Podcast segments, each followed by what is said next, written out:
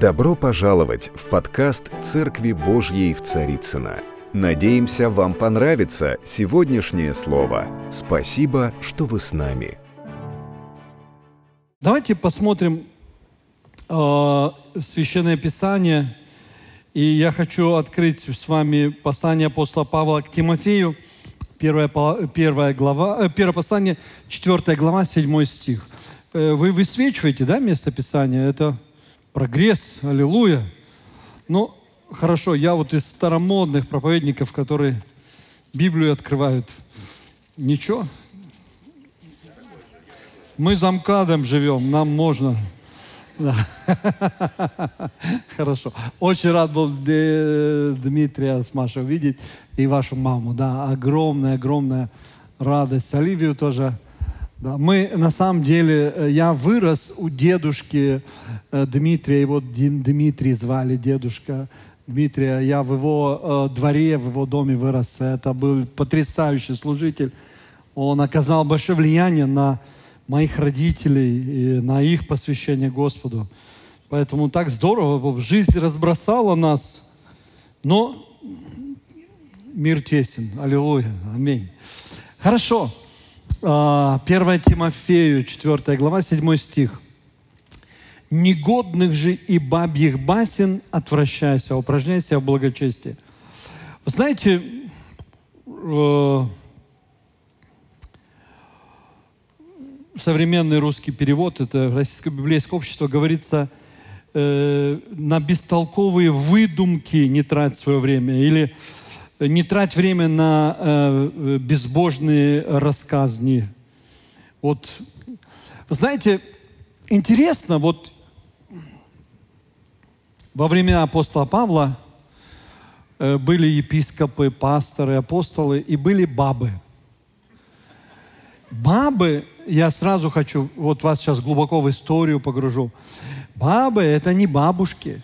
Бабушки – это хорошо, а бабы – это те, кто ты думаешь, что епископ или пастор, а, он, а это баба. Потому что э, фейки всякие выдумывает, э, рассказни всякие. И это такой статус апостолы присваивали баба. И у меня такое мнение, это я нигде не слышал, сам придумал.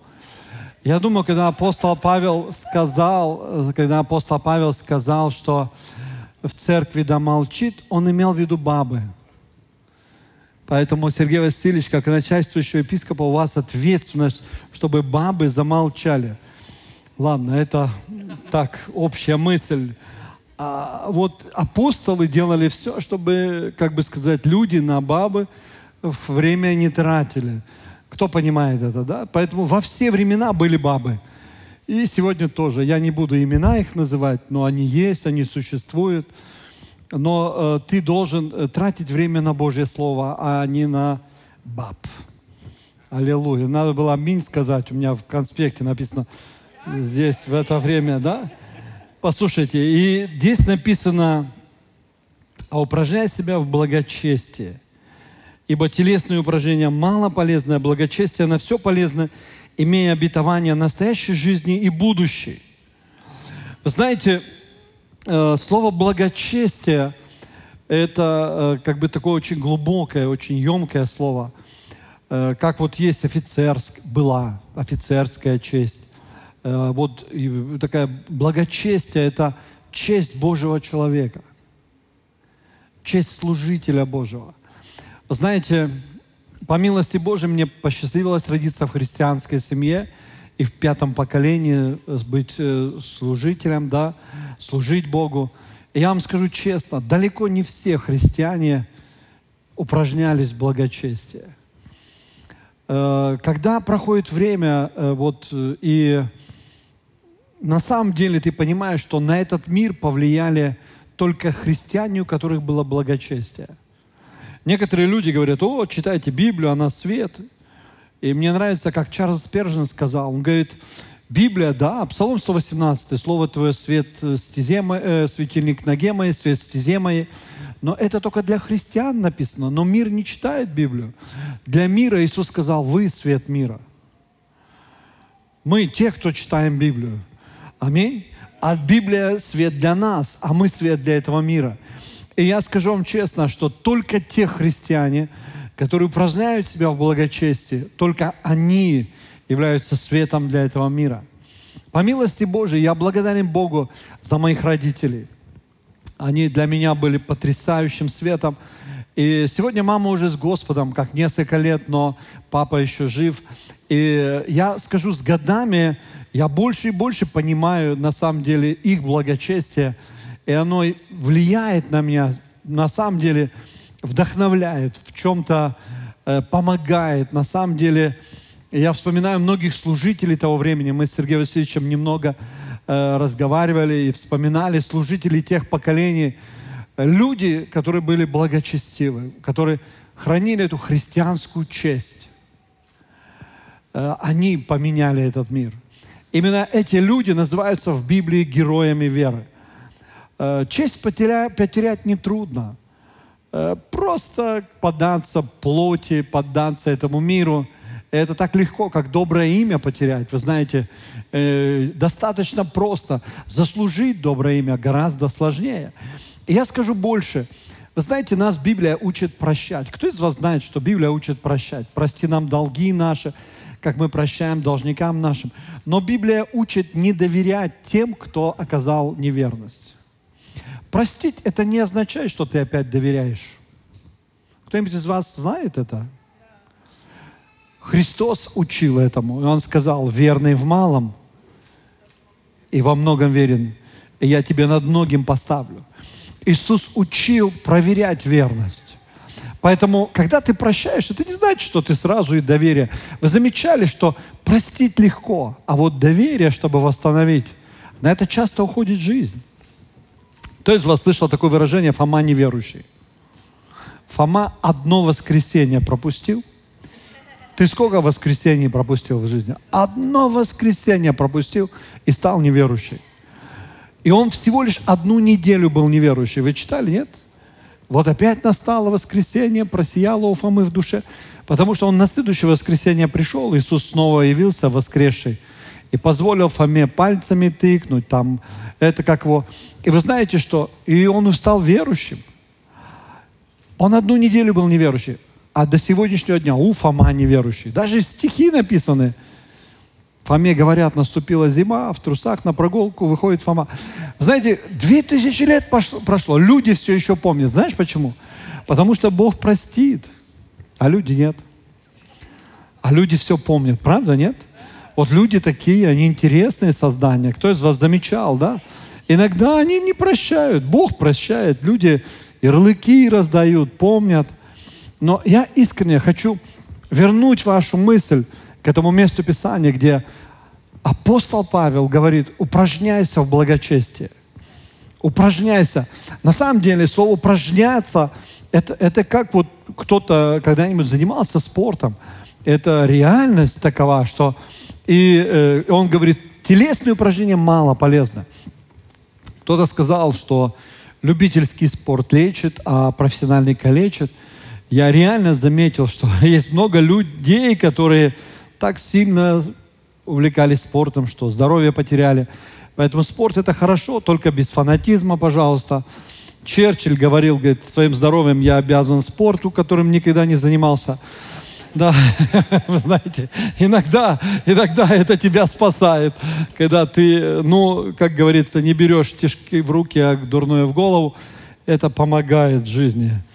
Кто-то замечал это или нет? Поэтому я сегодня хочу, чтобы мы э, с вами поговорили о том, как мы можем в благочестии себя упражнять. В то время, когда это не в моде благочестие. Но Библия говорит, упражняйся в благочестии. Дальше сказано, что потому что это полезно и в этой жизни, и в будущей. Кто из вас знает, что мы с тобой две жизни, у нас две жизни. У грешников одна жизнь, бедолаги – Одна у них жизнь, а у нас две. Поэтому как хотите, можете называть. Пусть бабы молчат. Может, несколько названий моей проповеди. Пусть бабы молчат. У меня две жизни. Или, или третье название, э, которое официально этой проповеди. Как любить жизнь, но при этом не потерять свой фокус на вечности? Как любить жизнь, но при этом не потерять свой фокус на вечности? Из-за того, что мне посчастливилось в христианской среде вырасти, я заметил, что есть разные крайности. Когда ты движешься по дороге, есть две обочины, справа и слева. Вот почему Библия говорит, не уклоняйся от Божьей заповеди ни вправо, ни влево. Э, вы знаете, право как бы звучит так религиозно, я вправо, я, я такой правый. Это, это обочина тоже. Влево, конечно, хуже налево ходить, потому что ты еще на встречку выезжаешь. Кувет это ужасно, но встречка это еще хуже, правда, нет? Поэтому право как вроде бы менее опасно. Но и вправо, и влево это, это авария, это кувет, это катастрофа. И вы знаете, но посреди дороги, когда мы движемся по Божьему Слову, там на самом деле истина. И мы всегда говорим о том, что так важно держать баланс в нашей жизни – что такое ереси? Когда-нибудь ты слышал про ереси? Они существуют. знаете, ересь – это любую истину, если ты доведешь ее до крайности. Я, допустим, слышал, как люди говорят, о, мне главное небеса, мне главная вечность. И начинает эту жизнь просто бездумно растрачивать. Однажды мой папа попросил меня сходить к одному верующему, он не был в нашей конфессии, он э, э принадлежал какой-то другой конфессии, весь такой верующий. Он хорошо магнитофоны ремонтировал, это 70-е, начало 80-х. И э, я пришел к нему домой, мне нужны были какие-то детали для магнитофона. И э, когда я вошел, я был в ужасе, потому что подушками э, были закрыты окна, там не было стекол. И когда вошел в его дом, полы были провалившиеся, а он такой духовный, он думал только о небесах. Он ничего этого не замечал, он там летал в облаках. И это было таким позором, что, я думаю, несколько кварталов в одну сторону и несколько кварталов в другую сторону. Никто не хотел про Бога слышать, потому что думали, если будешь верующий, будешь вот такой идиот, как этот товарищ странный. Вы понимаете, такое бывает. Некоторые люди именно так живут. Но я видел других христиан, которые живут так, как будто небес не существует. В советское время, когда была э, господствующая идеология, атеизм, это был воинствующий атеизм, и было много давления, преследования, как мы прошли эти трудные времена? Я расскажу тебе очень просто. Если спросить, как мы прошли это время, в церкви мы приблизительно половину всех проповедей мы говорили о небесах. И мы так сильно сосредотачивались на небе, что мы забывали про те трудности, которые наш, с нами встречаются здесь, на этой земле. Если кто-то говорит, пастор, как вам жилось тогда? Я говорю, мы схватились за небеса, подержались, потом смотрим, а мамонты уже вымерли, я имею в виду коммунисты. Мне понравилось, на днях мы проводили две конференции, как э, по типу лагеря э, для э, детей и для подростков – и у них после служений были такие, как вечера юмора, общения. И они объяснили, как вымерли динозавры. Я первый раз это услышал от наших детей из церкви. Один мальчик сказал, говорит, вот как вымерли динозавры. Когда Ною Бог сказал, возьми каждой твари по паре. Он не хотел бабушек брать старых, многотонных. Он взял молодых, как говорится, детенышей. И он перепутал, говорит, и два мальчика взял. И, говорит, после потопа динозавры вымерли. Я так долго смеялся, я подумал, вау, здесь, здесь логика. Вот перепутал. Вы знаете, что так легко куриц в детстве перепутать. Кто из них курица, кто петух. Да, то есть вот так вот он динозавров перепутал. И все, нет теперь динозавров. Да, как мы там оказались у динозавров. Вернемся снова к нашей теме. Итак, мы Итак, мы говорим о том, что коммунисты были воинствующие, идеологию проповедовали, и мы говорили о небесах. Но потом пришла перестройка, пришло время свободы, возможностей, появились бизнесы и так далее и тому подобное. И иногда я приезжаю в некоторые церкви, и я в ужасе, потому что мне кажется, что они вообще про небо не думают. И это правда, что Библия очень много дает мест Писаний, которые имеют обетование к этой жизни – но так много говорится о небесах. Вот почему для нас с вами Мы должны понять, что есть такое понятие благочестие. И вот благочестие, оно имеет обетование и для этой жизни, и для будущей жизни. Скажи тому, кто рядом, скажи, у тебя две жизни. Просто чтобы люди помнили, у тебя две жизни. Одна жизнь на этой земле, другая вечность. И обе жизни важны. Обе жизни важны. И вот если ты какой-то жизнью пренебрегаешь, это уже э, на самом деле ты в проблеме. И эта жизнь важна. Иисус много раз говорил истории, притчи. Он говорил о том, что Господин, Он раздал э, таланты, и, э, а потом по долгом времени пришел, и Он потребовал отчета. Тот, кто получил пять талантов, два, один. Кто помнит эти истории? Ведь это Он про эту жизнь рассказывает – ведь когда Иисус говорит про таланты, ведь Он про эту жизнь рассказывает. Эту жизнь, которую мы живем здесь, на этой земле, с нашими способностями, талантами, с тем, чем Бог тебя благословил. Это Он про эту жизнь рассказывает. И ты знаешь, что мы предстанем пред троном Божьим и дадим отчет. Аминь. Но самое главное – это вечная жизнь которой мы должны, на которую нацелены быть. Мы должны любить эту жизнь, потому что на самом деле она важна. И ты один раз живешь на этой земле. Я э, хотел бы сделать такую параллель. Может быть, кто-то из вас замечал, когда в некоторых видах спорта у спортсменов, которые посвятили себя этому спорту, и они фанатики. Вы знаете, только фанатики в спорте добиваются успехов, фанатики в бизнесе добиваются успехов, фанатики в науке становятся учеными. Да, то есть я говорю в хорошем смысле этого слова. И представь себе, вот спортсмен, есть такие виды спорта, когда у него только один шанс в жизни попасть на Олимпиаду. И если он эту Олимпиаду проиграл, он знает, может быть, второго шанса не будет. Да, есть некоторые виды спорта, где Э, может быть, несколько раз есть такая возможность, но э, в большинстве случаев у спортсмена только один раз возможность попасть на Олимпиаду и заслужить награду. Вы знаете, у нас с вами должен быть именно такой подход. Ты один раз живешь на этой земле. Ты не знаешь, как долго ты будешь жить. Сергей Васильевич проповедовал нам в Санкт-Петербурге, он сказал по данным ЮНЕСКО, да, 25% э, э, населения Земли не доживают до 15 лет. Вы же проповедовали это. У меня записано, Сергей еще я все ходы записываю. Да, у меня записано 25%. Представь себе. А если ты прожил дольше 65 лет, ты попал в счастливые 10% или 8%. Я, Сергей Васильевич, немножко смягчировал. Я помню, что 8%. Ты 8%, ну, десятина нам же ближе, Сергей Васильевич, да? Как бы сказать, ты попал вот 8% среди человечества. Представь себе, мы не знаем, сколько Бог дал э, времени, жизни на этой земле, но мы должны ценить жизнь. У нас единственный шанс что-то сделать для Господа и для ближних.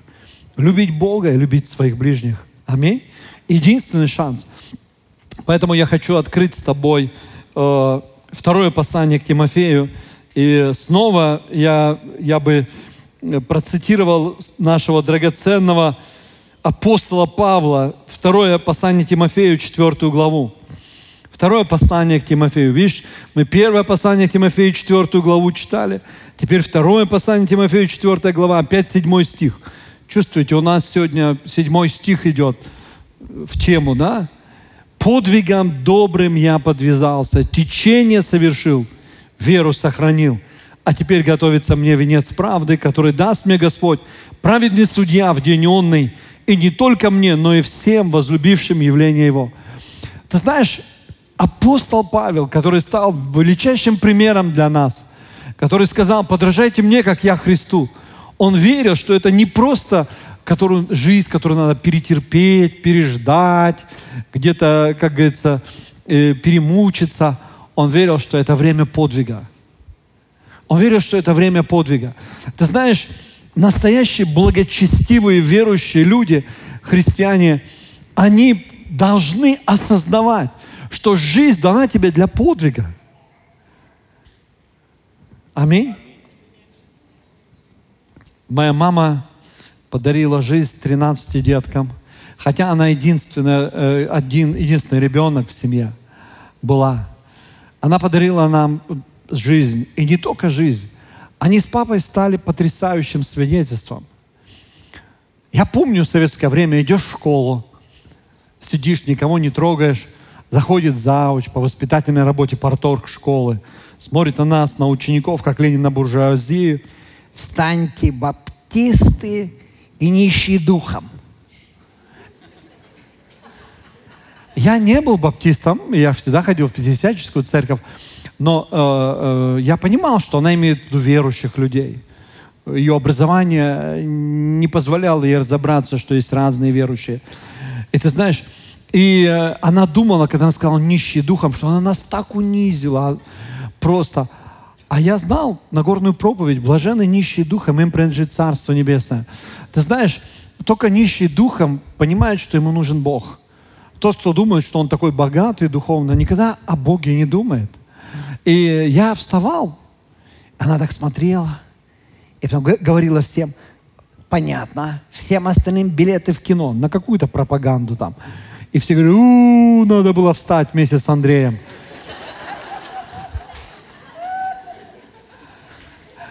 Я помню, ее аж передергивала. И она начинала орать, кто сказал, кто сказал, встань, встань, я тоже тебя в свой черный список занесу. Знаете, мне бы хотелось бы с ней встретиться, потому что я думаю, что она не очень-то в старости счастлива была, потому что их Бог их бросил, которому они служили, маленький Бог. Он же мертвее всех мертвых. И ты знаешь, как бы он их бросил. И они очень тяжелое время для них было. Мне бы хотелось увидеться. Бог дал мне увидеться с некоторыми, с кем мы, вот среди которых мы росли. Ее заместитель, другая зауч, она директором стала после того, когда я уже закончил школу, мои младшие братики и сестренки э, в этой школе учились. Она стала директором. И она сегодня крещена Духом Святым. Она ходит в такую же церковь, она живет в Волгограде. И она мне письма пишет. И она, благо... она меня нашла в Одноклассниках. И она благодарила за моих родителей, за нашу семью. Она сказала, мы все на вас смотрели. И она писала, вы были таким свидетельством для всех нас. И она говорит, я сейчас также верю. Мы крещены Духом с тем, с мужем. Мы ходим в церковь, их дети с ними. И она такая, так благодарна моим родителям. Когда я приезжаю в Санкт-Петербург, Дмитрию Шатрову, ко мне э, там э, другая женщина со своей дочерью э, любит меня там встречать. Она была библиотекарем нашей школы. И она теперь верующая, наполнена духом, с тем живет в России, переехала. И э, они такие счастливые, они говорят, мы за вами наблюдали. Вы были такой для нас вызов на самом деле. И я благодарен Богу за это. Ты знаешь, как так? Вот посреди такого, такой агрессии, такого давления, ты думаешь, что тебя все ненавидят. Нет, только идиоты ненавидят а остальные смотрят. Это как, ты знаешь, это как на футболе, там кто-то орет, и бедные там несколько потных мужиков бегают, да, а там тысячи, и ты думаешь, тебя все ненавидят. Нет, нет, они просто думают, кто победит. Они просто ждут, кто победит. Вы понимаете? Поэтому э, поверь, что мир смотрит на нас. И когда мы себя в благочестии упражняем, это храним честь честь христианина, честь служителя Божьего, э, когда на самом деле мы ведем себя как Иисус. Библия говорит, стараемся поступать во всем, как Он. Я понимаю, в некоторых церквях сегодня это так понижается планочка, как бы сказать, ну, настолько понижается. Я приехал, э, мы в одной церкви проповедовали в Европе, и э, подошла одна женщина, и она сказала, спасибо за проповедь и рассказала свое свидетельство. Она говорит, когда они жили в Казахстане, муж не ходил в церковь, потому что там нельзя было пить алкоголь. И говорит, мы в Германию переехали, я говорит, стала ходить в другую церковь, а там пьют алкоголь. И она пришла счастливая и сказала мужу, все, начинай ходить со мной в церковь, потому что э, там даже пьют и курят.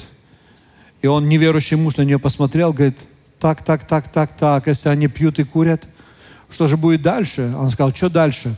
Он говорит, а дальше обычно есть продолжение сексуальное. Она сказала, ты что, нет, нет, нет. Он говорит, я не верю вашей церкви. Всегда после этого есть продолжение. У этого грешника было больше мозгов, чем у нее. Алло. Скажи соседу, скажи благочестие, оно очень полезно. И на самом деле оно определяет и эту жизнь, и будущее. В первом послании к Коринфянам, в 15 главе, там написано, что если бы мы только в этой жизни надеялись на Христа, мы были бы несчастнее всех человеков. Ты знаешь, что иногда в этой жизни грешники, кажется, устраивают себя лучше. Иногда кажется, что им э, как бы более, больше у них возможностей, когда они идут по головам и так далее, и тому подобное. Но даже уже в этой жизни мы видим, какой бывает конец у нечестивого. Пророк Иеремия говорит в 18 главе книги пророк, или 17 главе, он говорит, куропатка садится на яйца, которые не снесла. Говорит, тоже бывает с тем, кто собирает себе имение грабежом и насилием, говорит, оставит его при половине своих дней. Это будет ему стоить половину жизни. Пройдись по кладбищам. Самые крутые памятники, самые крутые аллеи, кажется, у тех, кто вел такую жизнь в 90-х, который хотел слишком быстро разбогатеть. И посмотри, они прожили так немного. Когда у меня появляется возможность проводить похороны и быть на кладбищах, я обычно после похорон немножко гуляю между могил. И это у меня привычка с детства. Я с отцом э, ходил часто, проводил такие служения. И ты знаешь, совсем недавно, может быть, месяц назад, я был на кладбище, мы провели э, э, погребальную церемонию, и потом я погулял по кладбищу. Я был в шоке. Столько много могил было тех, кто гораздо моложе, чем я. Мы не знаем, сколько времени Бог дал нам на этой земле. Но так хочется, чтобы наша жизнь была подвигом. Кто верит в это? Так хочется, чтобы, как апостол Павел говорит, подвигом добрым я подвязался. Течение совершил, веру сохранил. Ты знаешь, есть вещи, которые важно в нашей жизни. Течение – это направление, призвание, которое есть в твоей жизни, чтобы не потерять. И веру сохранить. И сохранить веру. Это то, что важно для нас. У нас эта жизнь и будущее. И будущая жизнь во многом зависит от этой жизни. Я восхищен, когда так много сегодня в церквях звучит, что спасение по благодати, спасение по благодати. Я не спорю. Это правда так. Только знаешь, вопрос. Кто помнит? Библия говорит, закон дан через Моисея, благодать истина через Христа пришла. Кто помнит эту историю, да? Все, что сказал Христос, это благодать. И тот самый Христос сказал, первые будут последними. Если ты последний, то это благодать. А если первый? звучит не очень, правда, нет? Какая же это благодать? Ты был первый раз, последний. Вы знаете истина в чем? Иисус был первый, и Он стал последний, чтобы мы с тобой вошли в Его первородство. Мы вошли в Его первородство. Он первый во Вселенной. И благодаря тому, что мы открыли свое сердце для Христа, приняли Его благодать, мы разделяем его первородство, мы теперь дети Божии. Это так здорово, вы понимаете? Да, спасение по благодати, но награда по делам. Об этом миллион раз в Библии написано, что награда по делам. Награда о том, как ты служил эту жизнь, как ты на самом деле посвящал свою жизнь Господу. И Библия говорит, Бог воздаст каждому по делам. Да, награда по делам – Скажи соседу, скажи награда по делам. Все истории Иисуса. Он говорит, пять э, талантов, да? возьми пять городов управления, два, возьми два. Он, он говорит о верности, он говорит о освящению.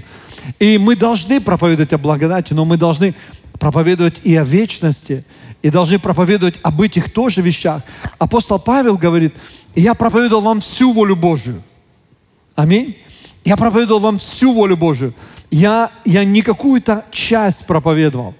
Я вам всю волю Божию проповедовал. И мне нравится о том, что здесь сказано, что благочестие имеет награду и в этой жизни, и в будущей. Когда человек приходит к Господу, Бог благословляет его жизнь. Я помню, однажды один брат, он стоял у того места, где мы проводим собрание, охранял стоянку, и он вдруг увидел такую э, интересную историю, рассказал мне, что какой-то алкоголик шел мимо, остановился у стоянки и начал бухтеть. Молятся и молятся, молятся и молятся, молятся и молятся. А у них машин все больше и больше, и все лучше и лучше. И молятся, и молятся. Я вспомнил об этом, потому что ко мне подошел в прошлое воскресенье один брат, говорит, пастор, на стоянке церкви стоит Тесла. Я говорю, да, я знаю. Один наш брат, Господь его благословил. Аллилуйя. Кто из вас знает, что надо радоваться, когда кого-то Бог благословляет? Послушай, аминь. Ты умеешь радоваться? Завистливые люди, ужасные люди вообще. Каин был завистливым. Поэтому, когда ты видишь, что Бог кого-то благословил, скажи, Господь, спасибо тебе, не забудь про меня. И все, и все. И вот этот пьяница стоит у стоянки церковной, молится и молится, а машины все больше, и лучше, и лучше, и лучше.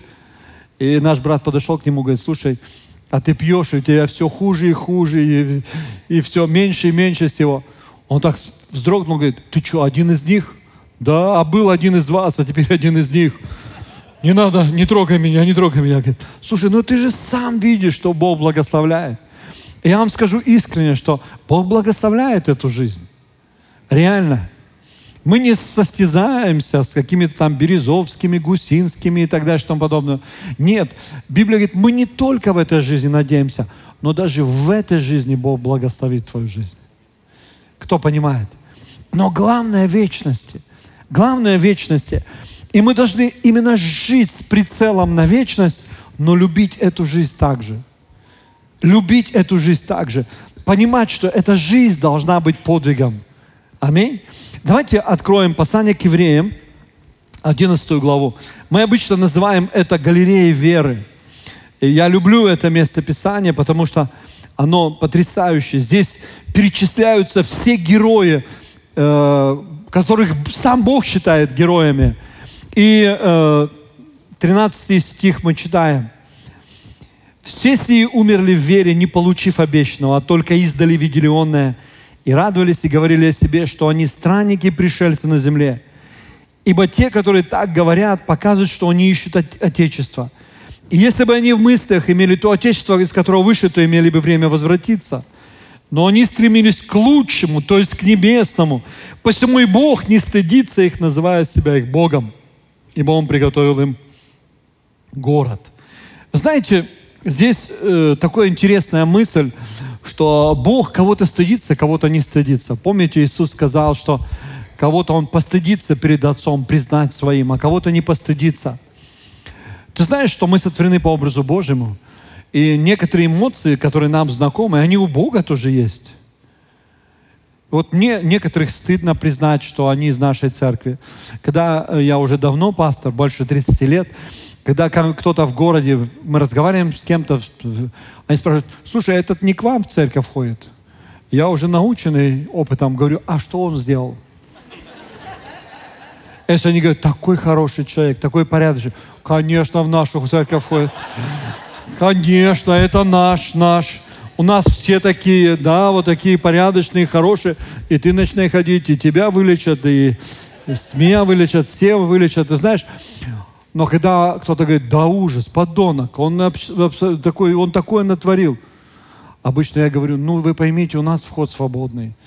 Мы, как говорится, не, это все могут прийти, и вообще нездоровые имеют нужду во враче, а больные. И Христос пришел неправедных, а грешников спасти. И, и вот мы спасаем грешников, и, и верю, Бог ему поможет. Молись за него, ему полегчает тоже, он станет лучше. Да? Ты знаешь, Библия говорит, есть люди, которых Бог не стыдился. Другими словами, ангел на небе спрашивает, Господь, это твой? Ну, как сказать, я над ним работаю. Да? А, а другого Бог, помнишь, с сатаной встретился в книге Иова и говорит, ты обратил внимание на раба моего Иова? нет такого, как он. Вот у меня такие, представь себе, он справедлив, благочестив и удаляется от зла. Смотри, Бог им хвастается. Правда? Бог хвастается. Ты знаешь, что родители, они хотят гордиться своими детьми, как и дети гордятся своими родителями. Я говорю в хорошем смысле этого слова. Библия говорит, что слава детей родителей их. Да? И дети хотели бы, чтобы их родители были героями. И это нормально, это здраво. Ты знаешь, на самом деле Бог тоже хочет, чтобы можно было своими детьми гордиться.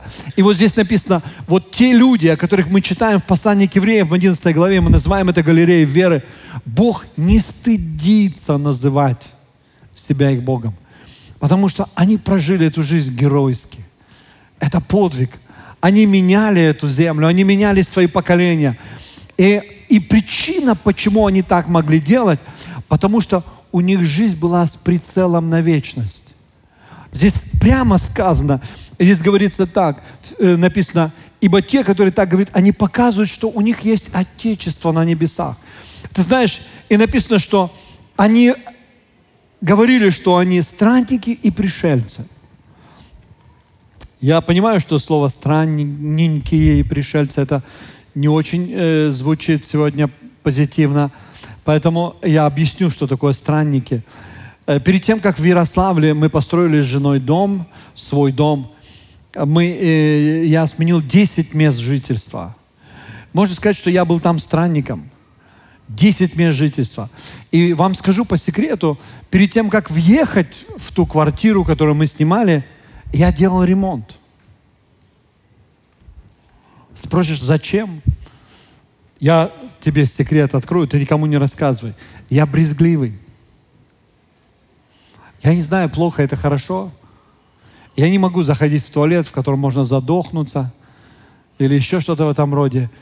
Просто, ну, неприятно для меня. Я всегда перед тем, как мы въехали в какую-то квартиру, какой-то косметический ремонт проводил.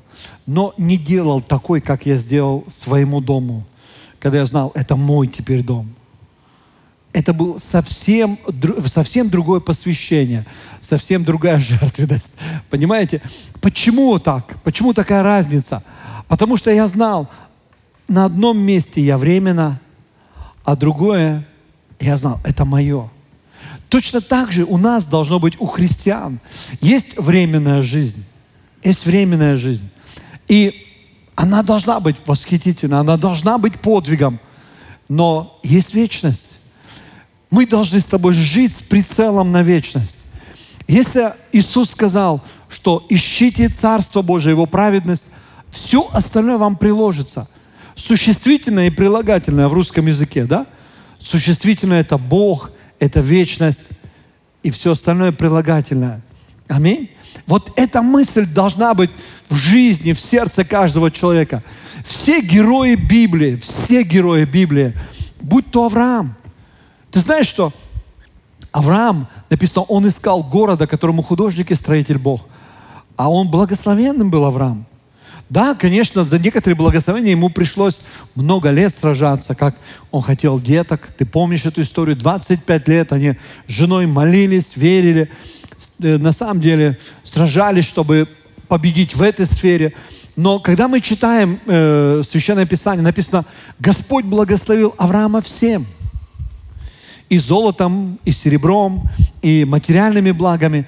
Бог благословил каждую сферу его жизни – но посмотри, самое интересное. Он прожил жизнь так, что он стал отцом веры для всех народов. Сегодня три монотеистические религии. Иудеи, мусульмане, христиане бьют себя в пятки грудь и доказывают, что их отец Авраам. Хочется вопрос задать. А что, больше отцов, что ли, не было? Почему все на Аврааме? Потому что его жизнь была таким подвигом, таким благословенным подвигом веры. Четыре тысячи лет прошло. Ты знаешь, что в 1948 году от сотворения Адама родился Авраам. В 1948 году от второго Адама возрождено государство Израиль, которое является знамением последнего времени, часами для нас с вами. Но представь себе, четыре тысячи лет прошло от Авраама до нас. Весь мир знает это имя. Его жизнь была подвигом. Возьми тех же апостолов, возьми пророков. У них у всех разная жизнь была.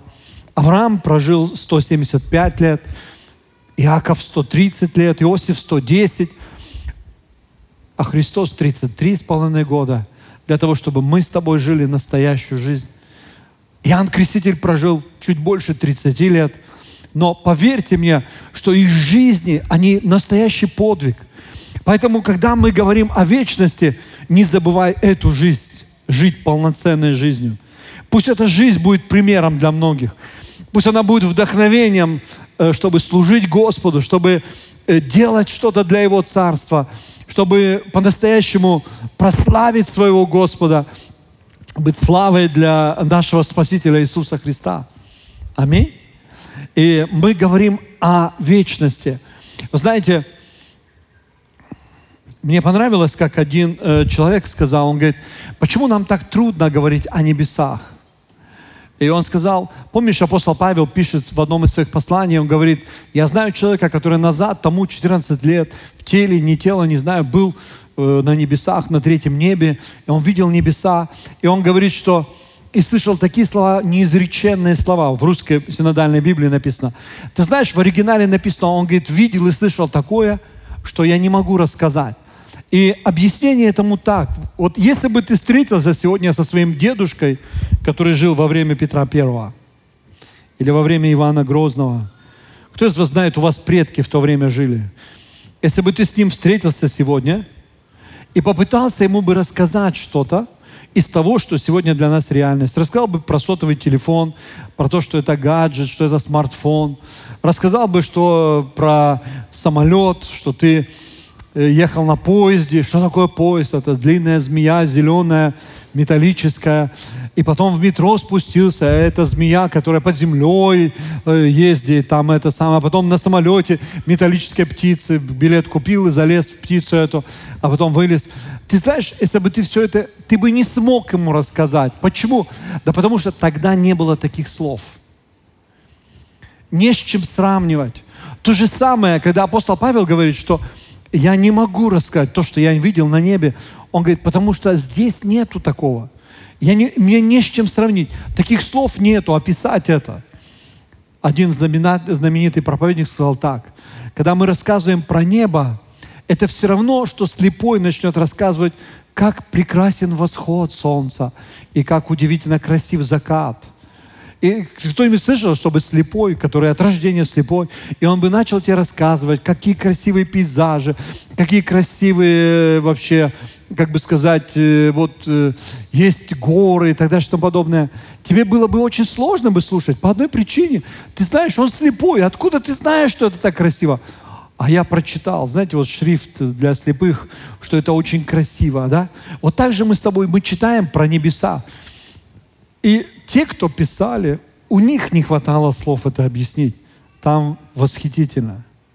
Там прекрасно. Иисус сказал, я иду приготовить вам место. И он говорит, в доме отца моего обители много.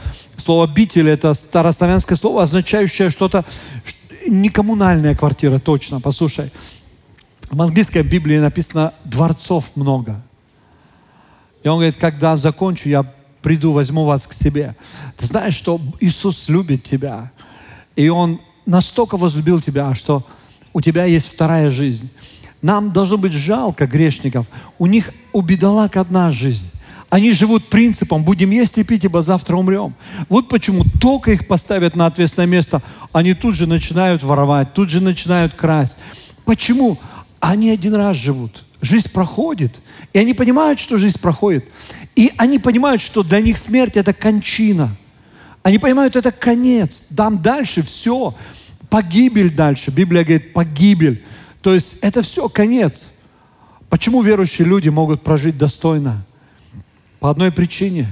Они знают, есть вечность. Есть что-то будущее. И они понимают, что на этой жизни все не заканчивается – Аминь. Когда у тебя есть это откровение, тогда ты живешь достойно. Когда ты живешь с прицелом на вечность, тогда ты знаешь, все впереди. Как апостол Павел говорит, А теперь мне готовится венец правды. Теперь мне готовится венец правды, который даст мне Господь, праведный судья. Иисус рассказывает историю про богача и Лазаря. Кто помнит эту историю? И богач, Иисус его имени не упоминает по одной единственной причине. Потому что Иисус сказал, что самая большая радость – это не то, что ты здесь материально имеешь, а то, что твое имя записано на небесах. Нищий Лазарь, в то время в Израиле это не модно было быть в таком положении, но у него как-то получилось с небесами все было налажено – и Бог знал его имя. Ты знаешь, обычно все знают имя богачей.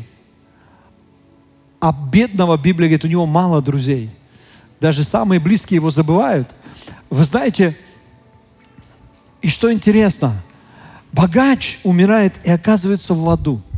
И там в аду, и мне нравится, как один проповедник сказал, он говорит, посмотрите, говорит, твоя природа не меняется – вот он привык на земле богач всем указывать, распоряжение давать. Он уже в аду там жарится. И он, отче Аврааме, пошли Лазаря, пусть Лазарь пойдет, по перстам окнет, придет, мне язык прохладит. Он там хочет командовать, понимаешь? Он привык командовать, и уже в аду, и все еще командует. Он говорит, нет, это невозможно. Тогда отправь его к моим братьям, а у меня пять братьев, а пусть он им расскажет. Он э, дает повеление, распоряжение дает такое. И ты знаешь, Самое интересное, что богословы утверждают, что эти пять братьев слушали Иисуса в этот момент. Это не притча, это реальность. Я понимаю, мы живем в век гуманизма. И многие христиане сегодня гуманоидами становятся. И они как бы гуманнее Бога. И некоторые даже уже про ад не рассказывают. Иисус во время своего земного служения в Библии более 500 раз говорил, что ад – это реальность. И небеса – это реальность. Ад не был приготовлен для человека. Когда Иисус в Матфея 25 главе говорит про вечность, Он говорит, что кому-то царь скажет на троне, идите проклятый в огонь вечный, уготованный дьяволу и ангелам его. Ад был уготован дьяволу и его ангелам. Ад не был для человека сотворен. И Иисус сказал, что в ад можно только через мой труп. И кто-то перешагивает через крест Иисуса и все равно идет в ад, выбирая дьявола – если ты выбираешь дьявола, тогда ты будешь с дьяволом в аду. Потому что ад – это вечность дьявола. Но нам не обязательно идти в ад. Иисус отдал, Он первый стал последним, чтобы мы последние стали первыми, чтобы мы разделили Его первородство, чтобы мы вошли в Божью семью. И ты знаешь, что на небе Библия говорит, больше радости об одном кающемся грешнике – чем о 99 праведников, которые сами спаслись и забыли о тех, кто нуждается в спасении. Знаешь, почему на небе больше радости? Потому что только те, кто там на небе, понимают, какой счастливчик человек, который выбрал Иисуса. Они там, они оба еще один счастливчик. Мы иногда позволяем себе осуетиться, уже домой бежит, куда-то торопится, еще что-то, кто-то спасается там, а небеса замирают. Знаешь, когда идет чемпионат мира, и все там замирают у телевизора, будет гол, не будет, последние минуты, там это все встают, вскакивают, там как его все кричат, молчи, жена, молчи, дети, дайте это. На небе намного больше в этот момент замирают, когда стараются понять, кто Иисуса принял. Там такой праздник, такой праздник. Мы имеем эту жизнь, цени ее. Проживи ее как Божий человек. Проживи ее достойно. Стань примером для детей. Стань примером для тех, кто тебя окружает. Пусть твоя жизнь будет письмом Христа. Но всегда знай, самое главное – это вечность. Даже если бы ты тысячу лет здесь прожил, это ничего в сравнении с вечностью. Самая главная вечность. Иисус сделал все, чтобы небеса принадлежали нам. У нас с тобой две жизни. Дорогие друзья, Спасибо, что были с нами. И до встречи на следующей неделе на подкасте «Церкви Божьей в Царицына.